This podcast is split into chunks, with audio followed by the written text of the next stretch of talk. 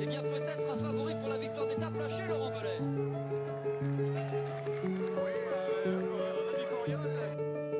C'est gentil Thierry, pardon. On ne fait pas de vélo le Thierry, hein, on voit bien. Il vient du foot le Thierry, on voit bien, on voit bien.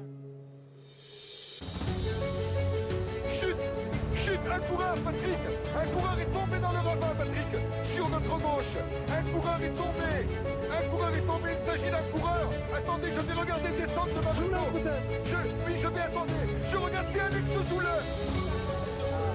Avec l'attaque d'Andy Schleck, là, c'est Nibali, le premier à sauter dans sa roue. Franck Schleck est juste derrière. Et Alberto Contador qui vient de partir. Lance Armstrong, Lance Armstrong est lâché. Lance Armstrong est lâché. Et il est littéralement comme on dit, euh, dans les milieux cyclistes, alors que tout le monde le passe. Bonsoir tout le monde, les commissaires de course, hein, ce mercredi 20 mars 2019 pour la deuxième émission du coin Cocorico. Donc, euh, moi c'est Benjamin et je suis comme la dernière fois avec Charles. Bonsoir Charles. Salut Ben, bonsoir à tous.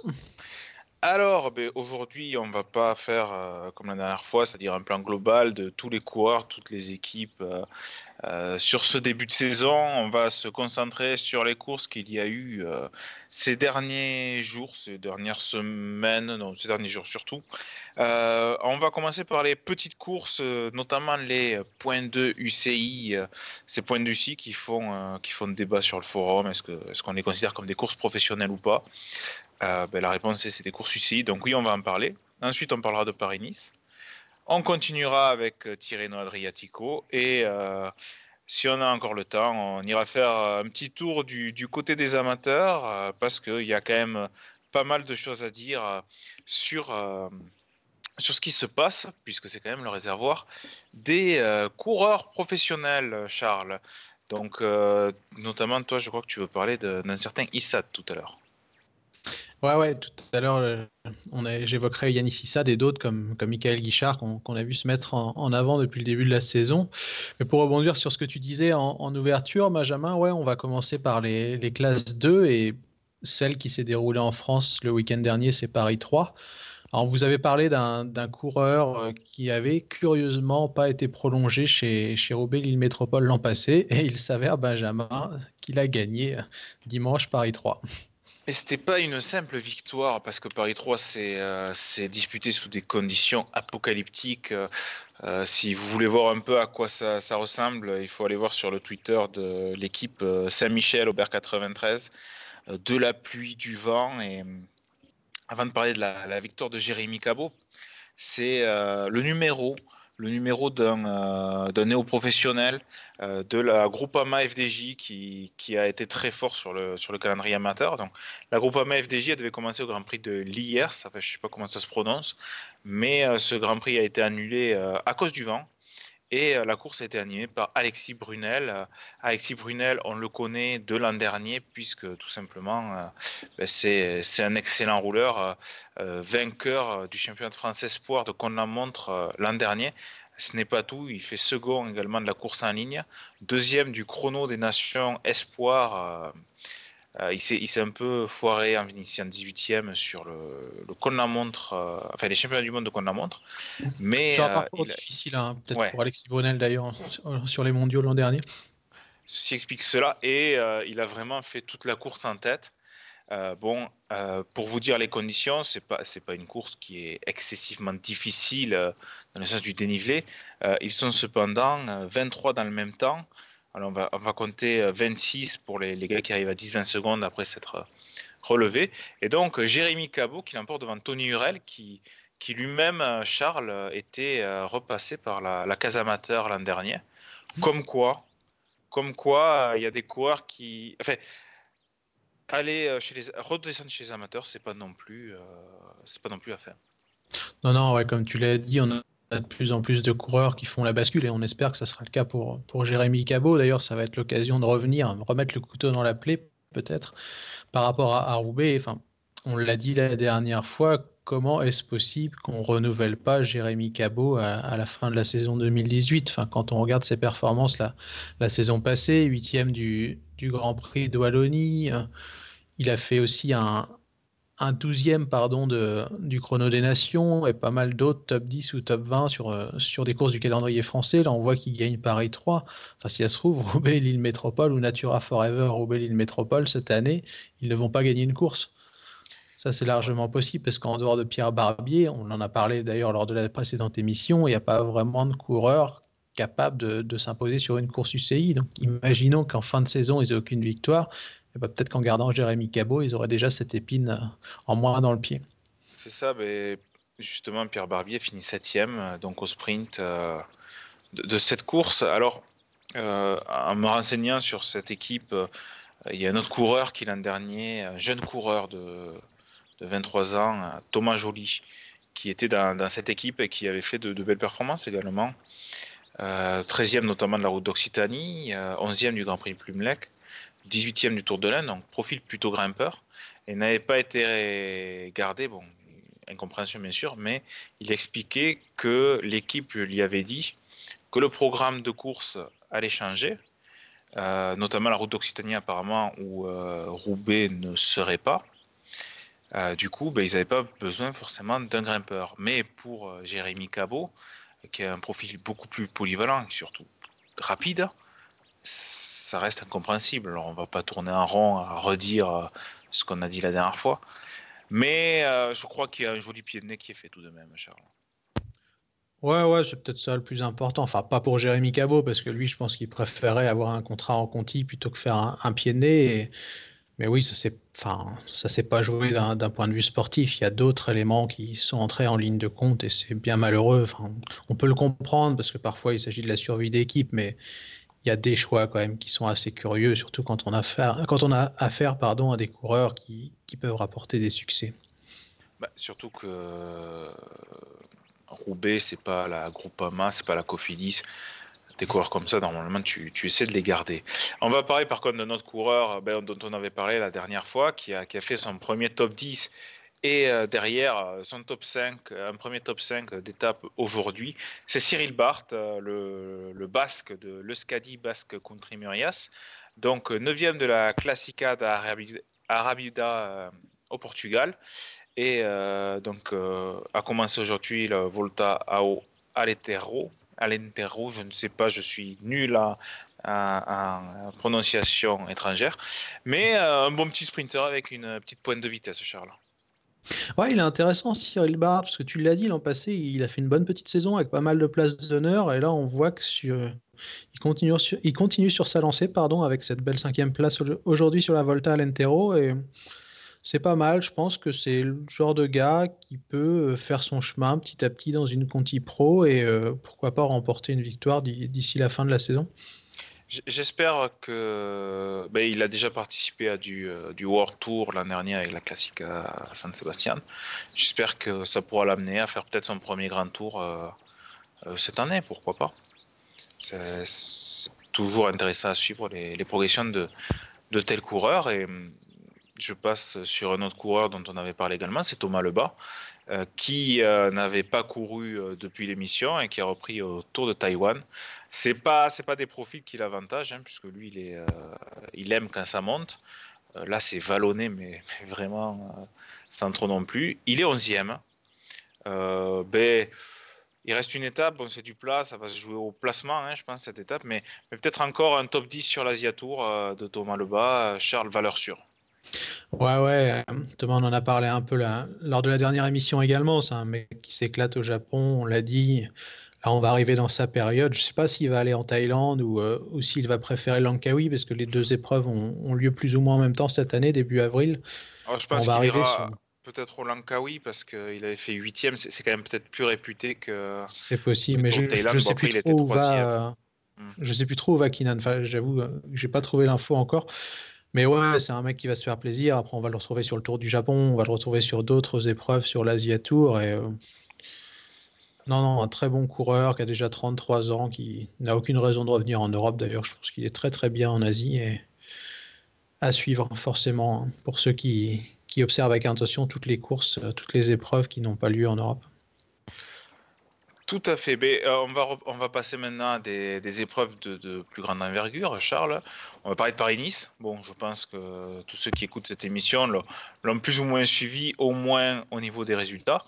Euh, bon, euh, dimanche, vous avez un peu parlé de, Romain Bardet notamment. J'aimerais revenir donc plus en détail sur les Français, puisque malheureusement, il n'y a pas eu de victoire d'étape mais il y a eu euh, un bon euh, classement général, puisqu'il y a quand même deux coureurs dans le top 10, un troisième qui rate le top 10 à une fraction de seconde, puisqu'il est dans le même temps que Nur Zakarin qui est dixième. Euh, avant de revenir sur ces coureurs connus, comme Romain Bardet, comme Rudy Mollard, parlons des Delco. Charles, lorsqu'on a fait l'émission, la première émission du Coin Cocorico, on disait ah, ça serait bien que cette fois, ils, soient un peu plus à la fête sur euh, Paris-Nice. Ben, on peut dire que ça a été le cas. Ouais, ouais, Delco a, fait plaisir à voir. Euh, c'était peut-être la moins forte sur le papier des équipes Conti Pro à être invitée sur Paris-Nice. Je pense qu'elle a largement fait honneur à, son invitation en se montrant très offensive tout au long de la course. En plus, Julien Alfares, euh, si je ne me trompe pas, a fait un top 10 samedi, non C'est ça, Benjamin?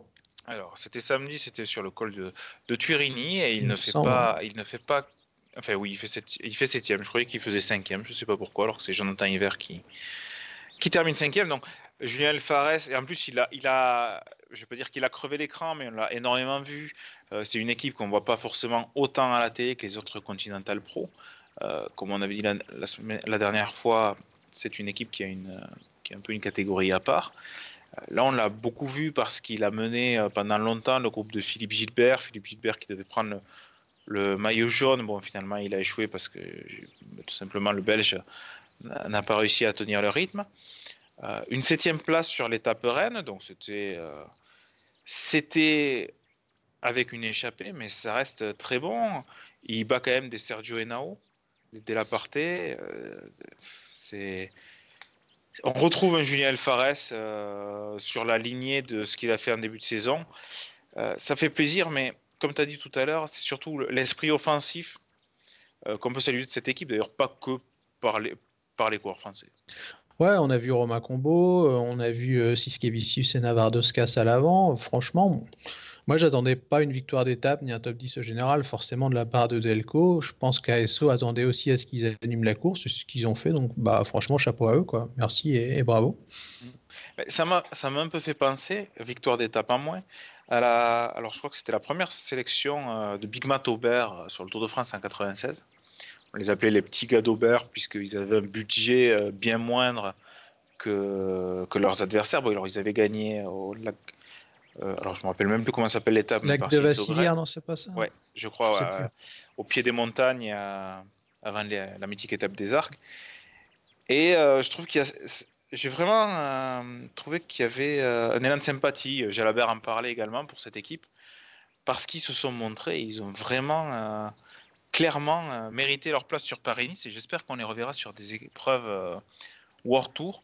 Alors, à voir également, puisqu'ils n'ont pas un profil pour euh, briller entre haute montagne ou quoi que ce soit. Mais, mais c'est intéressant et ça me permet de rebondir sur autre chose, puisque dimanche dernier, comme depuis quasiment le début de la saison, on parle de la sélection à venir pour le Tour de France. Alors, je n'avais pas commencé à parler, est-ce que Delco mérite sa sélection? Je crois qu'on est tous d'accord pour dire que même si c'est tout ce qu'ils font, ils n'ont pas l'équipe euh, pour. On en parlait avant tous les deux, il, manque un grand nom chez Delco. et, puis même sur trois semaines, euh, ça pourrait vite tourner à, un, RAGT 2004. Euh, mm, si un Alfares a une blessure ou quoi que ce soit. Euh, alors, il ne faut pas considérer que je me moque de ces coureurs. Hein. C'est juste que une épreuve de trois semaines, ça se prépare. ça n'a rien, rien à voir avec une épreuve d'une semaine. Alors Théo qui nous dit Paché n'a pas fait l'erreur de sa carrière en quittant Delco pour, pour Vital je pense que Vital aura un calendrier, un calendrier euh, supérieur à, Delco.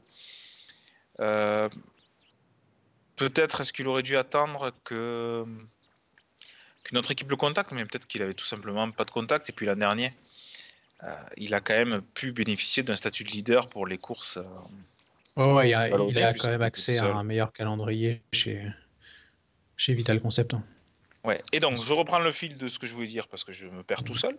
T'as vu qu'on me pose une question, il ne faudra pas l'oublier tout à l'heure. Ouais, ouais. on a parlé, donc on parle de la section pour le Tour de France, notamment entre Vital et Arkea. Arkea a fait, c'est beaucoup plus montré que les Vital Concept par Elie Gesbert, euh, parce qu'ils étaient plus présents dans les échappées, alors qu'on les a critiqués. Les, les Vital Concept n'étaient pas dans ces échappées.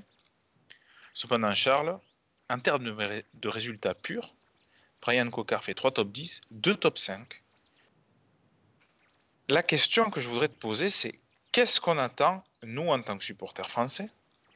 Est-ce qu'on attend une équipe Bon, alors il y a Warren Barguil qui était blessé, euh, ce, qui, euh, ce qui va un peu euh, poser problème dans l'équation, mais on attend de l'animation sur des étapes où on s'ennuie ferme, où il y a un semblant de suspense, parce que sinon, ça serait, ça serait immonde Ou est-ce qu'on attend vraiment un résultat pur? Alors, peut-être Brian Cocard n'arrivera pas à faire top 5 sur le, sur le Tour de France, mais il l'a déjà réussi. Euh, tu préfères quoi, toi? Des, des, coureurs comme Wanty qui animent les étapes ou euh, notre sprinter? Je pense que je vais te donner une réponse de Normand, un, un peu des deux.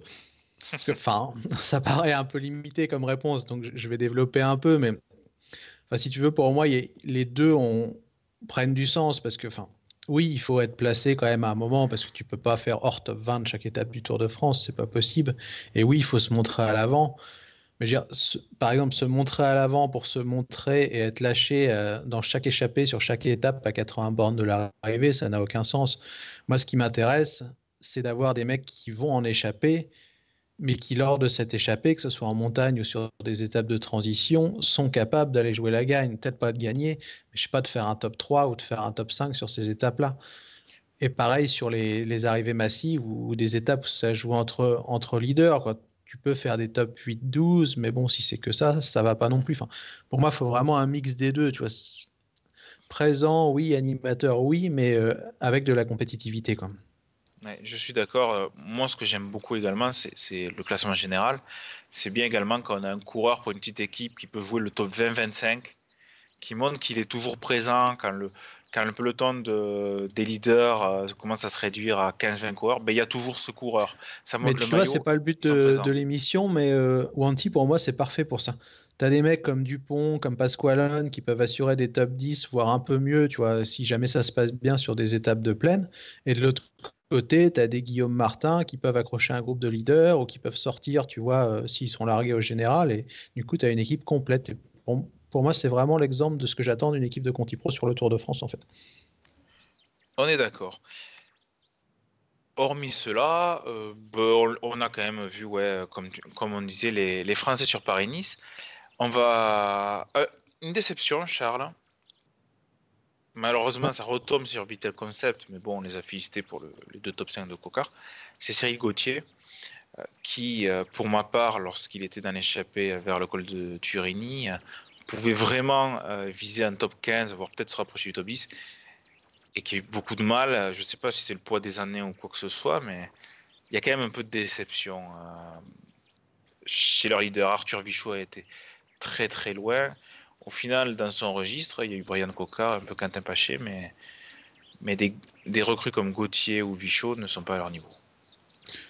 Bah, après, euh, je sais qu'on n'est pas trop d'accord là-dessus, mais pour moi, Cyril Gauthier, il est à son niveau, tu vois. Enfin, no, enfin pas d'offense, mais euh, Cyril Gauthier, pendant de nombreuses années, il a assuré un, rôle d'équipier. Il l'a très bien fait chez AG2R. Et, enfin, c'est compliqué de se transformer tout à coup en leader, enfin pas en leader, mais en mec sur qui on, on place tous ses espoirs, tu vois. Enfin, enfin pour moi, c'est logique, tu vois, qu'il n'ait pas été en mesure d'accrocher un top 10 au général. Ouais, de, non, mais je veux dire, lutte, sur, sur l'étape du Turini, je prends euh, celle où il était dans l'échappée, où il pouvait donc euh, euh, remonter au général. Il termine 28e.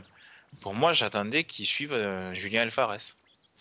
Ouais, mais non, parce que c'est là où je suis pas trop d'accord. Tu vois, pour moi, Cyril Gauthier, c'est Romain Sicard. Tu vois, enfin, dans Romain Sicard, c'est ce qui fait qu'il il peut être bon et tout, etc. Machin. Enfin, c'est pas une critique, hein, loin de là.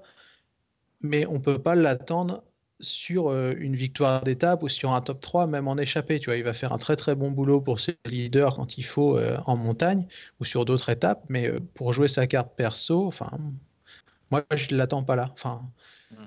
Et alors, un Elie Gébert qui arrive à faire quand même cinquième à la montagne verte, au Tour d'Oman, tout ça. Tu le vois plutôt comment? Il fait 12e du, col de Turini. Tu, le penses plus grimpeur que, Cyril Gauthier, qui est ah, plus, complet, ouais plus complet et plus prometteur. Hein, et puis, je pense que c'est pas le même rôle non plus. Après, Cyril Gauthier, tu vois, peut-être que le truc, c'est qu'il a été aussi muselé, qu'il a plus l'habitude de rouler pour lui. Et mm. enfin, ça, ça peut jouer aussi ou rentrer en ligne de compte. Mais ouais, Gébert, je le place au-dessus en termes de potentiel, clairement. Que tu vois, je place Paché au-dessus de, Gauthier et euh, Elie Gébert est au-dessus de Quentin Paché euh, à la montagne verte et autour de Man, quoi clairement. Et euh, dans les déceptions, ben, le super Arthur Vichot, euh, c'est Tony Galopin qui était malade et qui a dû abandonner alors qu'il était, était, qu'il était sorti des bordures dans une position avantageuse. On l'a vu faire un contre-la-montre moyen malheureusement, il n'a pas suivi derrière. Par contre, un qui, est, ben, qui a répondu en tout cas à mes attentes, c'est Valentin Madouas. on a, là, on peut dire qu'on l'avait annoncé qu'il allait crever l'écran sur Paris-Nice d'autant dans ce beau maillot blanc euh, qu'il portait, puisque Egan Bernal, le leader, euh, du, enfin, le leader du, du, meilleur jeune, était également leader du général. Valentin Madouas, euh, ben on le voit sur tous les terrains finalement. Bordure. Bon, contre la montre, il s'est un peu raté. ouais, mais les jeunes, il y a encore le temps. Je pense qu'il y a pour ça. Non, très très costaud, Madouas. franchement, tu vois, là on peut dire qu'il fait top 10 parce qu'au final il finit dans le même temps que Zach Karine c'est une belle perf. Il s'est accroché sur le plat quand ça a été compliqué. Tu l'as dit, il a perdu un peu de temps sur le chrono, mais je pense qu'il y a aussi une question d'expérience et de maturité par rapport à ça. Et en montagne, il a tenu son rang. Enfin, non, non, vraiment costaud. Très, très bon début de saison de Valentin Manos. Pour enfin, je ne vais pas redire ce que j'ai dit, mais attention à lui dans les, dans les mois et dans les années futures. Rudy Mollard, par contre, tu vois, ça, c'est une bonne surprise pour moi. J'avais peur qu'après sa superbe saison l'an dernier, ben, il rentre dans le rang tu sais, on a déjà vu des coureurs qui, qui font une super saison et puis euh, bon, mais derrière, ça fait des top 20, des top 30. Et non, Rudy Mollard, il, il semble vraiment ben, qu'il soit régulier au niveau euh, ben, de 2018, tout simplement. Non, là, il a tenu son rang, Rudy Mollard. Tu, tu peux pas l'attendre à faire top 3 ou top 5 sur Paris-Nice, qui a quand même des, gros, gros coureurs, mais entre 5 et 10, franchement, c'est une super satisfaction. Tu vois, il est devant des, des mecs euh, comme Youngles, par exemple, ou Sanchez, alors que le parcours avantageait plutôt ces, ces deux gars-là, avec les bordures et, le chrono, et franchement, belle satisfaction. Hein. Trois minutes seulement perdu sur Egan Bernal. Il n'a pas du tout bénéficié d'échapper en plus, donc on ne peut pas dire qu'il a bénéficié d'un espèce de coup, tu vois, où il a repris 5-6 minutes gratos. Non, non. Super perf, je trouve.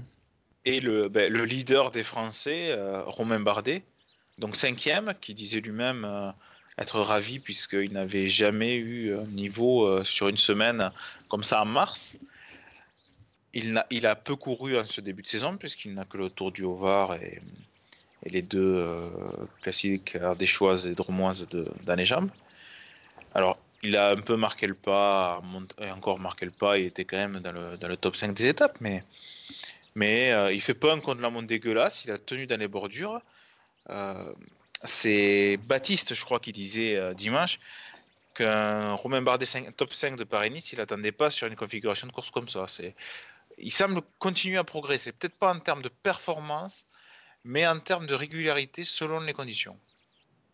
Ouais, un très beau Paris-Nice de, Romain Bardet. Moi, il est à la place où, je l'attendais. Tu vois, je le pensais pas aussi bien. J'étais agréablement surpris pardon, sur, euh, sur les premières étapes où il a vraiment, euh, il s'est bien émerdé dans le vent. Il était nickel. On sentait qu'il était concentré, placé, etc. Donc franchement top.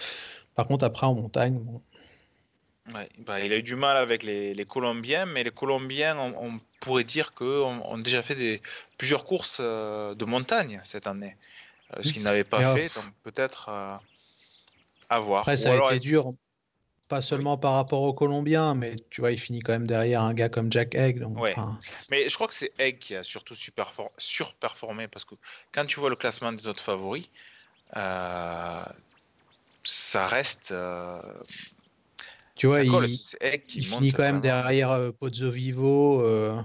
Sur le Tironi 18e. ouais, D'accord, il y avait des échappées, mais enfin. Pozzo Vivo, euh, c'est un gars qui a pu se reposer euh, assez vite euh, après les bordures parce qu'il a pris un tir monumental.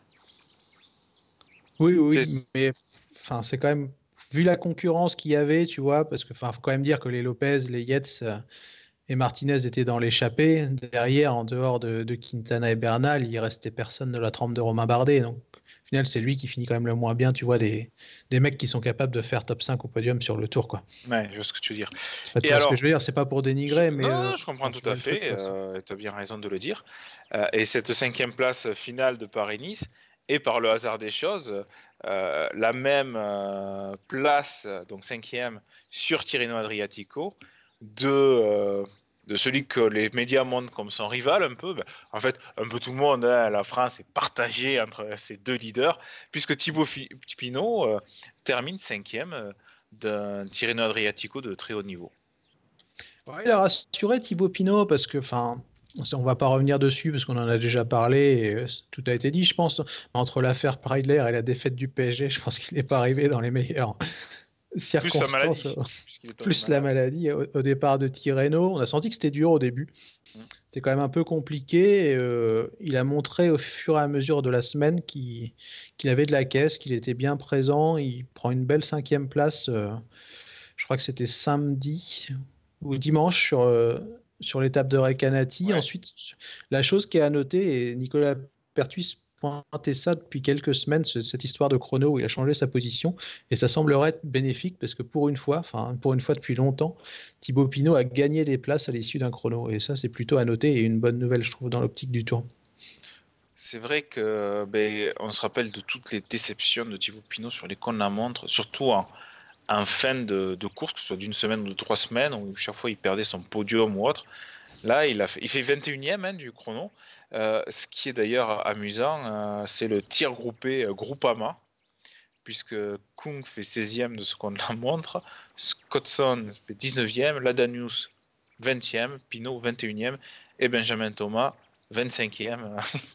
Bon, Mais c'est costaud le- parce que tu vois, derrière lui, il y a des mecs comme Bodnar, il y a Finet, il y a Martin, etc. Enfin, je- il y a Castrovieros, c'est quand même une, une belle perf pour Pinot, je. Nibali, le requin de Messine. Mais euh, non, non, vraiment belle performance de Thibaut Pinot.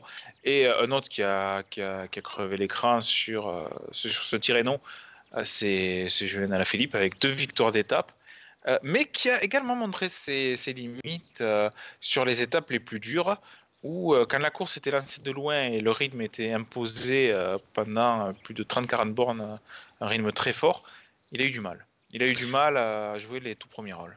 Mais tu vas me dire ce que tu en penses, Benjamin, mais euh, pour moi, Julien Lafilippe, le gros souci, c'est. euh, Enfin, le gros souci, c'est pas un gros souci parce qu'il a quand même un niveau exceptionnel, mais c'est la récupération. Ça sera peut-être ça le handicap, tu vois, sur des courses par étapes. C'est possible. Je me rappelle que je crois que c'est Nicolas Pertuis qui disait que jusqu'au classique euh, ardennaise, euh, il travaillait surtout l'explosivité. Donc le, le punch pour, euh, ben, pour marcher sur, euh, sur la flèche wallonne, sur Liège-Bastogne-Liège, même sur l'Amstel, euh, qui sont des courses qui se décantent très tard. Que ce soit la flèche ou l'Amstel, ben, ça se décante dans la dernière bosse généralement. Liège, ça se décante dans les 15-20 derniers kilomètres. Et c'est ensuite qu'il travaille un coup de pédale plus montagneux, plus long. On va dire, d'ailleurs, on l'a vu sur le dernier Tour de France. hein, euh, le, le Julien Alaphilippe du Tour de France n'a rien à voir avec le Julien Alaphilippe euh, du début de saison. Il est peut-être moins explosif, mais euh, plus endurant.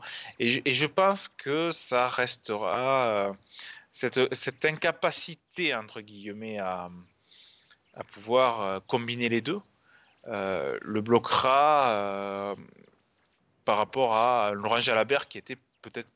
Mais moi, je trouve que c'est génial, tu vois, Mm. qu'il soit Ah, bloqué et- par rapport à ça, parce que Jalabert, enfin bon, c'est pas le but de l'émission, mais ça, il l'a flingué en lui faisant faire le Tour de France, quoi. Et en, en prenant cette course comme un, comme un objectif pour lui. Bon, il a gagné une Si, Vuelta, c'est déjà pas mal, mais. Il a gagné une Vuelta parce qu'en 95, il volait sur l'eau et t'as l'impression qu'il aurait pu gagner tout et, et n'importe quoi. Mais en dehors de ça, tu vois, enfin, si à la Philippe, le constat, il est fait qu'il peut absolument pas briller sur les grands tours, mais tant mieux. Ça veut dire qu'il n'y aura pas de temps de perdu, tu vois, en préparation pour ça et qu'il va pouvoir se faire plaisir sur les classiques hein, Tout à fait. pendant toute Oh, sa carrière, quoi. peut-être dans les, ces dernières années pro, à la limite, aller on tente pour pas avoir de regrets, pour avoir tout vu, mais d'abord gagner à Liège, un monument. Parce que si Julien Alaphilippe termine sa carrière sans monument, euh, ça serait quand même. Euh, Puis le gros avantage, quand même, c'est que chez le Fever, il y a une culture des classiques. Enfin, tu vois, il n'y a pas cette volonté d'aller sur les grands tours coûte que coûte. Hein. ils, sont, ils sont nazes en grand tour, les, les équipes le Fever. Hormis Ouran, ça a toujours été une catastrophe euh, de... depuis Tonkov. Donc, bon, ça ne pas dire. C'est le meilleur exemple. Ouais. un autre Français dont je voulais parler, par contre, sur ce Tirreno, euh, ben, forcément, il passe plus, euh, en retrait euh, par rapport aux deux mastodontes français dont on vient de parler. c'est Clément Venturini. Clément Venturini n'a que 25 ans, donc super cyclocrossman, qui fait quand même deux top 10 d'étapes. il fait un 44e au général. Mais je trouve que ce coureur, petit à petit, donc qui est plutôt typé sprinter, mais qui passe ses bosses, il a quand même gagné les 4 jours de Dunkerque en 2017, a un vrai profil intéressant. Et pourquoi pas, dans 2-3 ans, le voir jouer euh, peut-être la gagne sur euh, l'Amstel Gold Race si Brian Cocard a fait quatrième. Moi, je pense qu'en progressant, il peut faire quelque chose d'intéressant sur des classiques comme ça. Ouais, comme toi, je trouve que c'est un coureur qui, progresse vraiment bien. Il a que 25 ans en plus, donc on, devrait le voir à son avantage dans les années à venir. Surtout que je crois qu'il va complètement arrêter le cyclocross si, si je me trompe pas. Tu vois, je serais pas étonné. Tu parlais de l'Amstel, mais de le voir aussi euh, claquer euh, quelques étapes de la Volta durant sa carrière. Tu vois, sur des, des étapes qui sont un peu plus dures ou les plus ou, du Giro même, tu vois, ou du Giro. Mais c'est un coureur dans une échappée, euh, pas de moyenne montagne, mais euh, vallonnée où le peloton est 10-15 minutes en fin de, de tour. Ça, ça, peut, ça peut jouer, ouais. Je suis d'accord. Surtout qu'il faut noter que Venturini, tu vois, sur ce Tirreno, dans le final et sur d'autres courses, il se débrouille tout seul parce que, enfin, G2R, n'a pas la culture du sprint, ils sont plus concentrés sur euh, soit les classiques, soit les grands tours. Donc, sur une arrivée comme ça, tu l'imagines emmené par Richese à la place de la Philippe, peut-être qu'il claque l'étape, tu vois. Enfin... C'est vrai. J'ai remarqué également euh, sur les sprints, on voit que c'est pas tout à fait un pur sprinter. Quand ça frotte vraiment euh, comme des casse-coups, je vois qu'il est un peu rentré. Il n'ose peut-être pas y aller comme un Sagan qui va mettre les coudes, à la limite de la légalité d'ailleurs. Hein je pense que sur un sprint massif plat, Clément Venturini ne pourra pas faire mieux que top 5. Par contre, sur des sprints en boss euh, ou euh, en petite côte, ouais, là je le vois performer euh, vraiment. Ouais, bah, comme, comme l'indique, quoi, du coup. Hein. Mmh, tout à fait. En Italie ou comme sur l'Amstel que tu citais hein, très justement. Mmh. Sur le Grand Prix Ouest France, tu vois, des courses comme ça, enfin, ou Hambourg, enfin des. Tout à fait. C'était une performance que, je souhaitais euh, signaler. Un coureur, par contre, euh, euh, on parlait de Rudy Mollard tout à l'heure, qui a fait une super saison l'an dernier et qui continue sur sa lancée. Ben, c'est le champion de France, c'est Anthony Roux qui, pour le moment, fait une saison, tout ce qu'il y a de plus lambda, pas lambda. c'est le champion de France, hein. alors même s'il a un rôle d'équipier, on ne peut pas ne pas le citer. 59e euh, de Tirreno, 54e du Tour UAE, euh, abandon euh, à l'Industria Artigianato, 38e Legeglia. et c'est sur cette dernière performance que je vais pointer. On l'attend mieux, quoi, faire des top 20 au moins, parce qu'il n'est pas non plus tout le temps équipier. C'est le champion de France, il porte le maillot. moi, je l'attends haut. Et c'est ce qui m'inquiétait en fait quand Anthony Roux a l'emporté, parce qu'Anthony Roux, il peut être excellent sur certaines courses, mais euh, euh, très quelconque sur euh, nombre d'autres.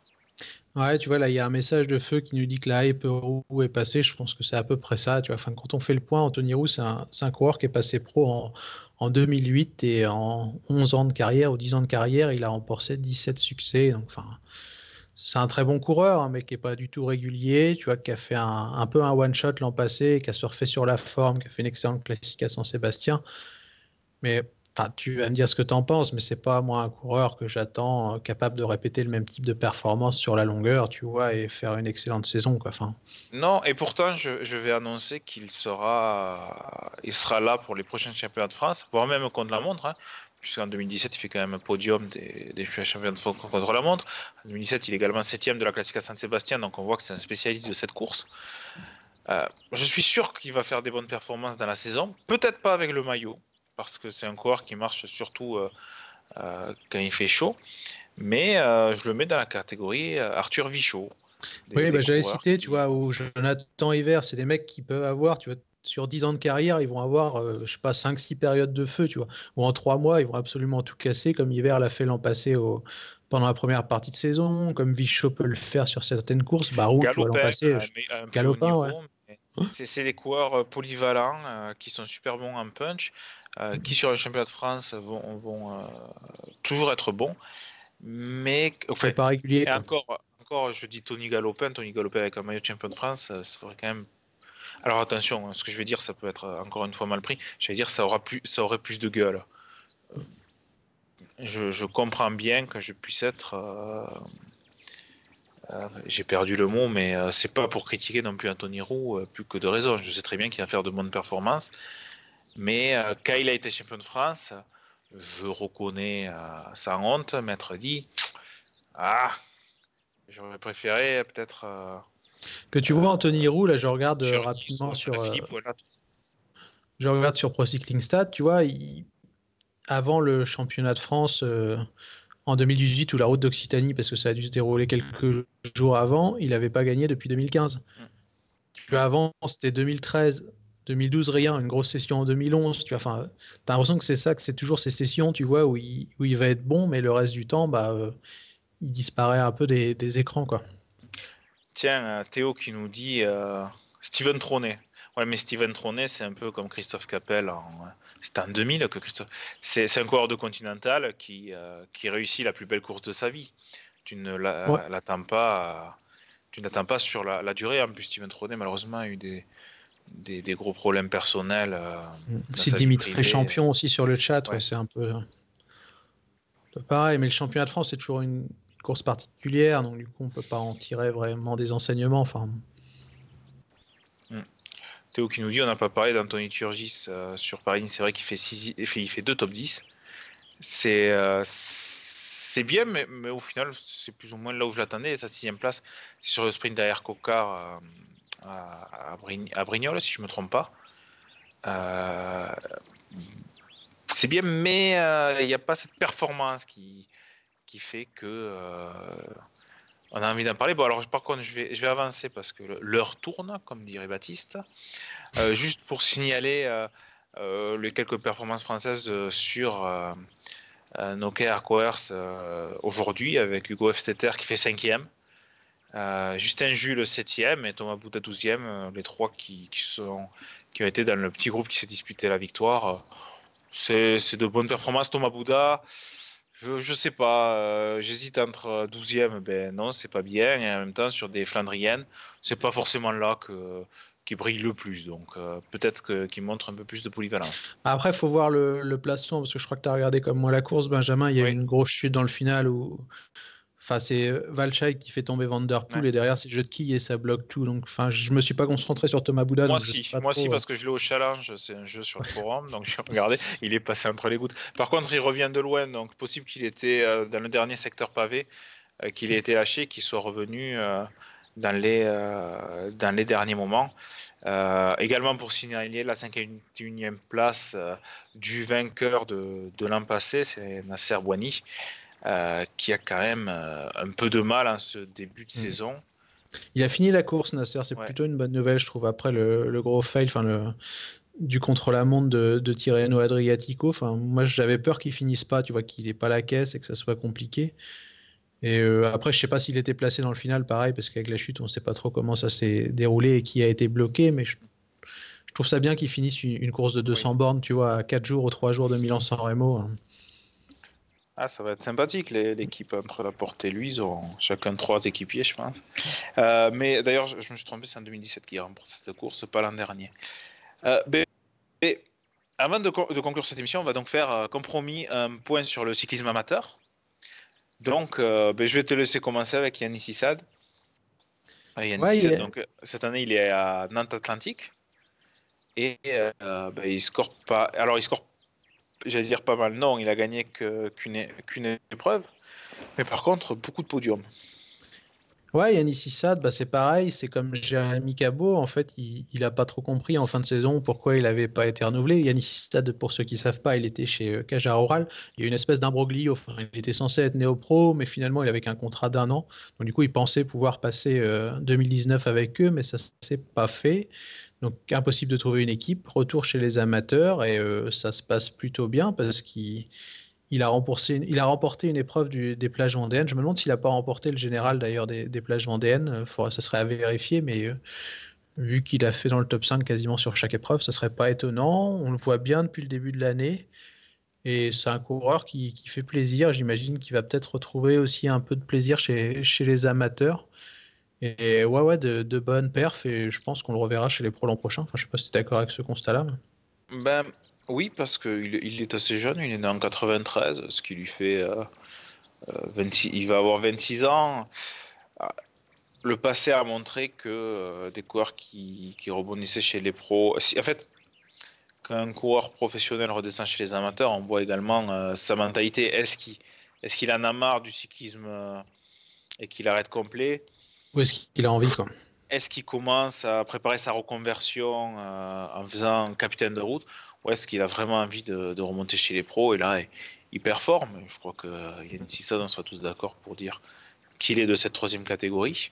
Euh, surtout que euh, c'est pas si facile hein, le, cyclisme amateur, même quand on vient des pros, parce que justement, il y a pas mal de pros qui, euh, qui descendent et qui continuent à courir, ce qui permet d'élever le, le, niveau général. Il y a la groupe AMA FDJ, qui, l'équipe continentale bien sûr, qui fait, qui fait des courses non, non, le, le, plateau amateur français ouais, est costaud parce que tu l'as dit, d'un côté, tu as les, anciens pros qui, redescendent mais qui espèrent aussi remonter à un moment. Tu as forcément tous ces jeunes qui ont faim et qui n'ont aucune envie, c'est passer pro. Et tu as aussi des mecs qui sont euh, très performants, comme Sébastien Fournet-Fayard ou, d'autres, qui sont là depuis un moment et qui aussi euh, trustent pas mal de, place. Et euh, pour finir sur ce, côté amateur, il y avait un nom que je voulais donner, c'est celui de Michael Guichard, qui fait partie du team pro euh, Imo Nicolas Roux. Alors, il est deuxième du classement amateur de, nos amis de, First Cycling. Il a gagné Nantes-Segré, il a gagné Bordeaux-Sainte et le Tour de Basse-Navarre. Il fait un début de saison plutôt exceptionnel. Donc, euh, à suivre à seulement 25 ans. S'il continue sur sa lancée, ça serait peut-être pas étonnant qu'on le voit dans une Conti ou, dans une Conti Pro l'an prochain. Alors, moi, par contre, je vais, euh, je vais citer deux, trois noms tout d'abord, je vais commencer par Romain Campistrou. Oblige, euh, qui est un coureur qui est embêté par les soucis de santé chaque saison. On va espérer euh, qu'il fasse une saison pleine. Bon, c'est un des meilleurs grimpeurs du, du, euh, du amateur français. Hein. Donc je pense qu'on le verra sur les. On va voir sur les points 2 en fait s'il peut espérer repasser chez les pros. Parlant de passage chez les pros, c'est également Clément Orso, dont les, les, fans de la structure de Jean-René Bernou n'ont pas compris pourquoi il n'était pas passé pro euh, cet hiver. D'ailleurs, moi, également, je m'interroge. Euh, certains auraient pu être démotivés, non, lui au moins il continue. Euh, il, est, il est quand même bien placé, c'est un super sprinter.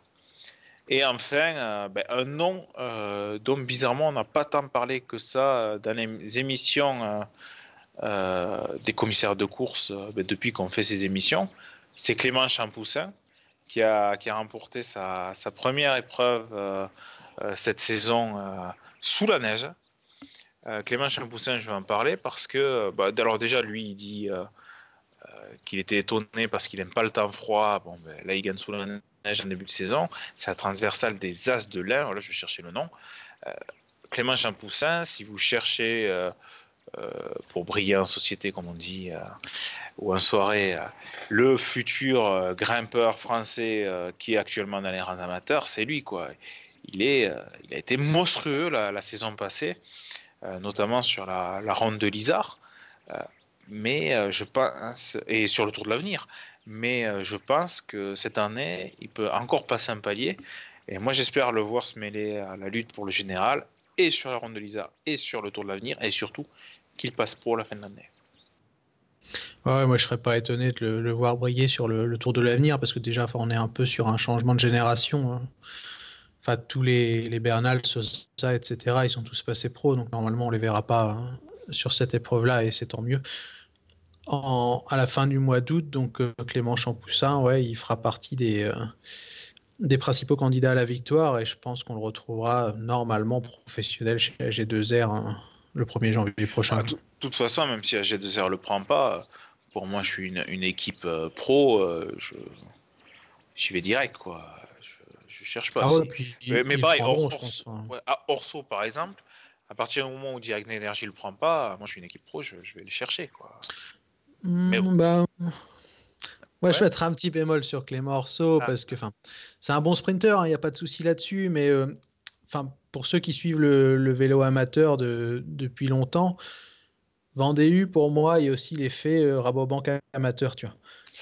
Moins ces dernières saisons, je trouve, quand même. Ah, sur les plages vendéennes, un peu ah quand même, tu vois. Ah, ah oui, non, mais les plages Il y a deux victoires, mais euh, et si tu veux, pour moi, enfin, les coureurs Vendée il y en a qui sont un peu surcotés, entre guillemets, parce qu'ils bénéficient de ce collectif de malades sur certaines épreuves où Vendée écrase tout, tu vois. Mais as raison. Et Clément Orso, euh, c'est un bon coureur, oui, mais euh, pour l'instant, il n'a pas le niveau pour, euh, pour passer chez Direct Energy, tu vois. S'ils ont fait passer Burgodo, c'est mm. parce que Burgodo, il y a trois classes d'écart avec lui. Tu vois.